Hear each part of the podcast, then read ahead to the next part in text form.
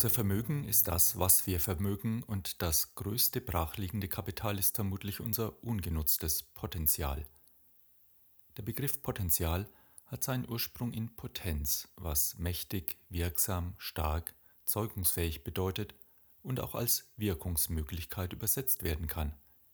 Wir kennen den Begriff aus der Mathematik und verwenden ihn häufig in Zusammenhang mit dem Leistungsvermögen, welches uns aufgrund unserer Fähigkeiten zur Verfügung steht. Und immer wieder stellt sich in unserem Leben die Frage, wie wir unser Leistungsniveau, unsere Wirkungskraft aufgrund unserer Potenziale weiterentwickeln und wecken können. Ich habe schon öfter erwähnt, dass die Neurowissenschaften belegen, dass wir die wesentlichen Potenziale, die wir zur Realisierung unserer Ziele, Erfüllung unserer Wünsche und Aufgaben benötigen, bereits in uns tragen. Daher besteht eine gesunde Eigenentwicklung darin, diese Potenziale zu entdecken zu reaktivieren und ebenso konsequent zu trainieren. Also mutig sein, sich etwas zutrauen, etwas unternehmen, wie ein Lebensunternehmer. Hi und herzlich willkommen zum Podcast Brain Food for Leaders. Impulse für Menschen, die Verantwortung übernehmen. Mein Name ist Thomas Geuss.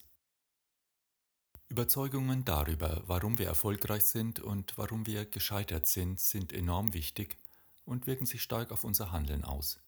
Sie führen zu unterschiedlichen Interpretationen vergangener Erfahrungen und unseres Selbstwertgefühls. Diese inneren Überzeugungen führen auch zu unterschiedlichen Emotionen und Anstrengungen bei anstehenden Aufgaben und zu unterschiedlichen Motivationen in der Zukunft. Sich Ziele zu setzen und dafür erfolgreich seine Potenziale, Ressourcen und Stärken zu aktivieren und aufs Spielfeld unseres Lebens zu bringen, geht mit einem Empfinden von Selbstwirksamkeit einher. Ein Gefühl, mit dem sich jeder in einer Beziehung zu seiner Umwelt erlebt. Fühlen wir uns positiv verbunden, nennen wir dieses Gefühl Vertrauen. Vertrauen in uns selbst und Vertrauen in andere. Und wir begreifen uns dann als wirkungsvollen Teil des Großen und Ganzen. Und wenn das Gegenteil der Fall ist, fühlen wir uns nur als hilflosen Spielball des Lebens. Und wie wir immer wieder spüren können, beeinflusst das Gefühl der Selbstwirksamkeit unser Denken und unsere Emotionen beim Ausführen einer Handlung. Menschen, die ihre Ziele mit einem hohen Maß an Selbstbestimmung, Selbstverpflichtung oder Eigenmotivation verfolgen, sind zufriedener und fühlen sich in ihrer Handlungskompetenz gestärkt, erleben mehr Selbstbestätigung und Wohlbefinden. Deshalb lohnt es sich immer wieder einmal, abseits vom täglichen Trubel, einen Blick auf uns selbst zu werfen. Hier einmal vier Anregungen von all den vielen, die es sonst noch gibt, wie du deine persönlichen Potenziale wecken und entwickeln kannst. Erste Anregung. Entdecke deine Stärken. Die Welt entsteht ja im Auge des Betrachters und natürlich hat jeder von uns seine ureigene Vorstellung von dieser Welt, ihrem Funktionieren und ihrem Sinn.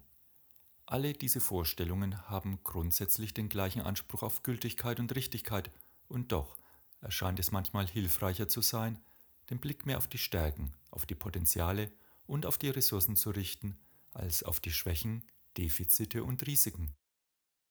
Ich zum Beispiel bin ein Kind der Rotstiftpädagogik. Wenn ich als Schüler bei der Rückgabe von Schulaufgaben schon von weitem gesehen habe, dass auf meiner Arbeit die rote Tinte dominiert hat, wusste ich, dass es wieder einmal in die Hose gegangen ist. Dieses jahrzehntelange trainierte Muster, ich werde an dem, was ich nicht kann, gemessen und verurteilt, und nicht an dem, was ich kann, sind sicher auch einer der Gründe, warum es gar nicht so einfach ist, den vertrauten und routinisierten Defizitfokus durch einen ressourcenaktivierenden Stärkenfokus zu ersetzen. Denn auch insbesondere in der Arbeitswelt wird ja von uns erwartet, dass wir Fehler frühzeitig erkennen und beheben. Doch die Suche nach Schwächen führt oft in eine Defizittrance und daraus resultieren dann oft Schuldvorwürfe und die Klärung der Schuldfrage. Da kann ich doch nichts dafür, das ist nicht meine Schuld. Du kannst es ja auch nicht besser. Es ist daher eine gute Übung und ein lohnendes Lern- und Trainingsziel, unsere Aufmerksamkeit immer wieder einmal bewusst auf unsere Stärkenpotenziale und natürlich auch auf die Stärkenpotenziale unserer Mitmenschen zu lenken. Wobei hast du Spaß? Bei welchen Tätigkeiten fühlst du dich wirklich wohl? Was kannst du besonders gut? Denn wir Menschen wollen uns doch wertvoll fühlen, wir wollen gesehen und respektiert werden, Und das ist viel leichter möglich durch Erfolge über unsere Stärken als über die Analyse unserer Schwächen und den Bemühungen und Anstrengungen, diese zu bekämpfen. Wer sich also jeden Tag einige Minuten Zeit nimmt und sich noch einmal vor Augen führt, was ihm heute gut gelungen ist und was er Gutes erfahren hat, entwickelt ein Gefühl der Selbstwirksamkeit und auch der Dankbarkeit und erreicht so eine höhere Lebenszufriedenheit. Also, stell dein Licht nicht unter den Scheffel, tu Gutes und sprich darüber. Zweite Anregung, bleibe lernoffen.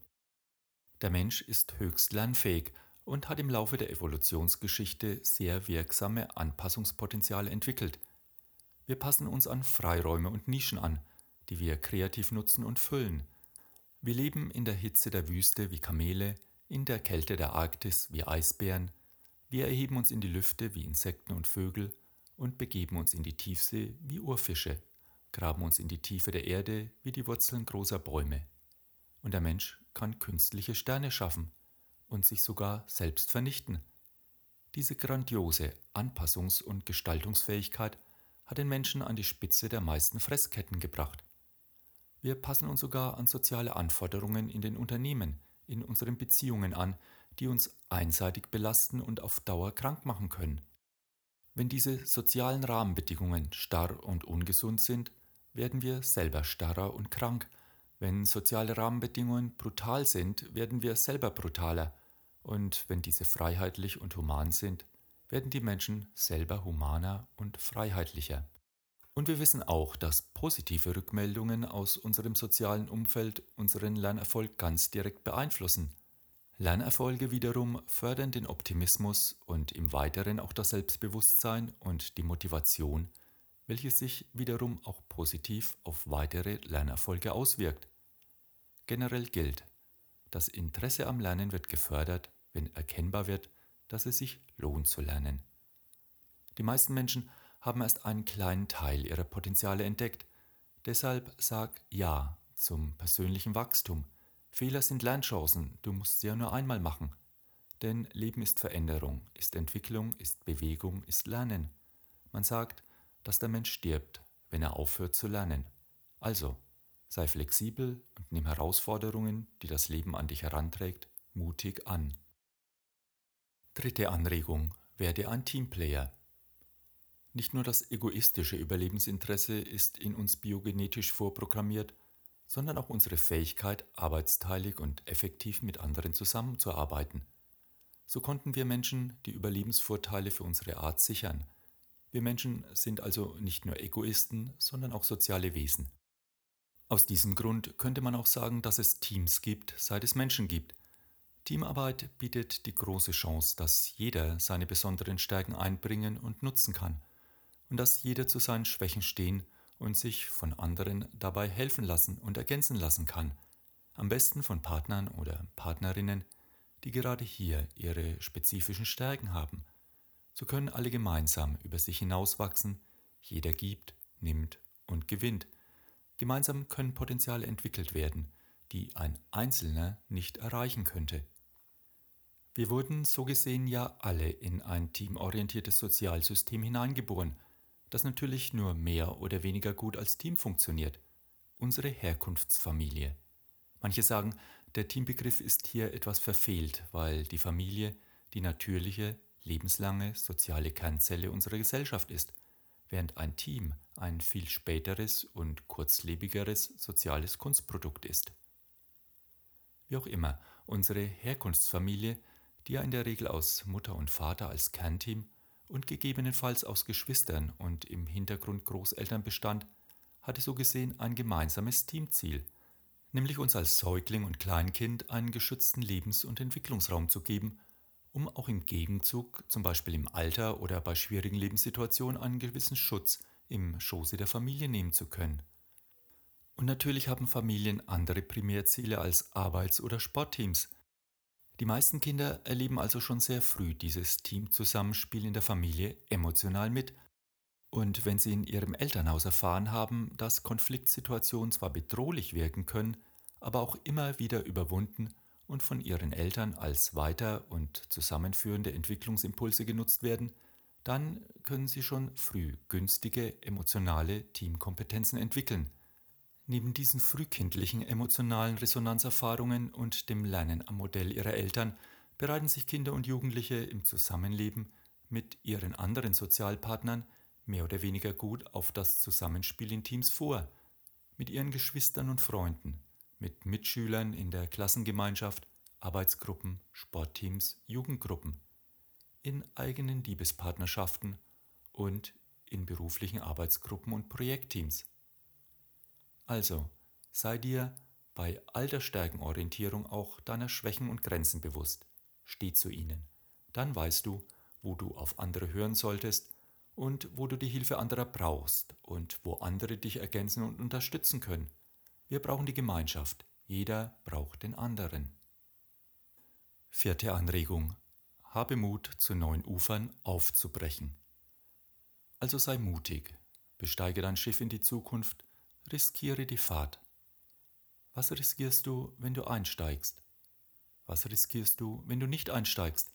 Alle Menschen haben einen evolutionär nützlichen Überlebensinstinkt für Risiken und potenzielle Gefahren, die sich auch in ihren Ängsten, in ihrem gesunden Misstrauen, in ihrem hinhaltenden Widerstand, Festhalten am Bekannten und Sicheren äußert – durch die Krisen, die wir aktuell erleben, wird dieses Misstrauen zurzeit leider nachvollziehbar verstärkt. Doch Menschen sind meist gut motiviert, etwas Neues zu machen, wenn ihnen dadurch Vorteile und Nutzen zuwachsen. Was sind die Vorteile der Veränderung? Welche Veränderungen strebst du an? Was kannst du tun, damit sich die Mühen der Veränderung für dich lohnt? Also, schau auf das positive Bild deiner Zukunft sodass die Chancen den Schattenwurf der Risiken überstrahlen. Jeder hat das Potenzial, sich mit Lust und Freude dem Leben zu stellen. Wir wollen uns entfalten, unsere Zukunft bauen und ein glückliches Leben leben. Denn wir sind so, wie wir sind, richtig. Ja, vielen Dank dir fürs Zuhören, bleib gesund und munter und bleibe uns gewogen. Und wenn du es gut mit uns meinst, freuen wir uns natürlich über eine positive Bewertung auf iTunes oder auf einem anderen Kanal und wenn du unseren Podcast weiterempfiehlst. Pass auf dich auf, Lead Your Life, dein Thomas.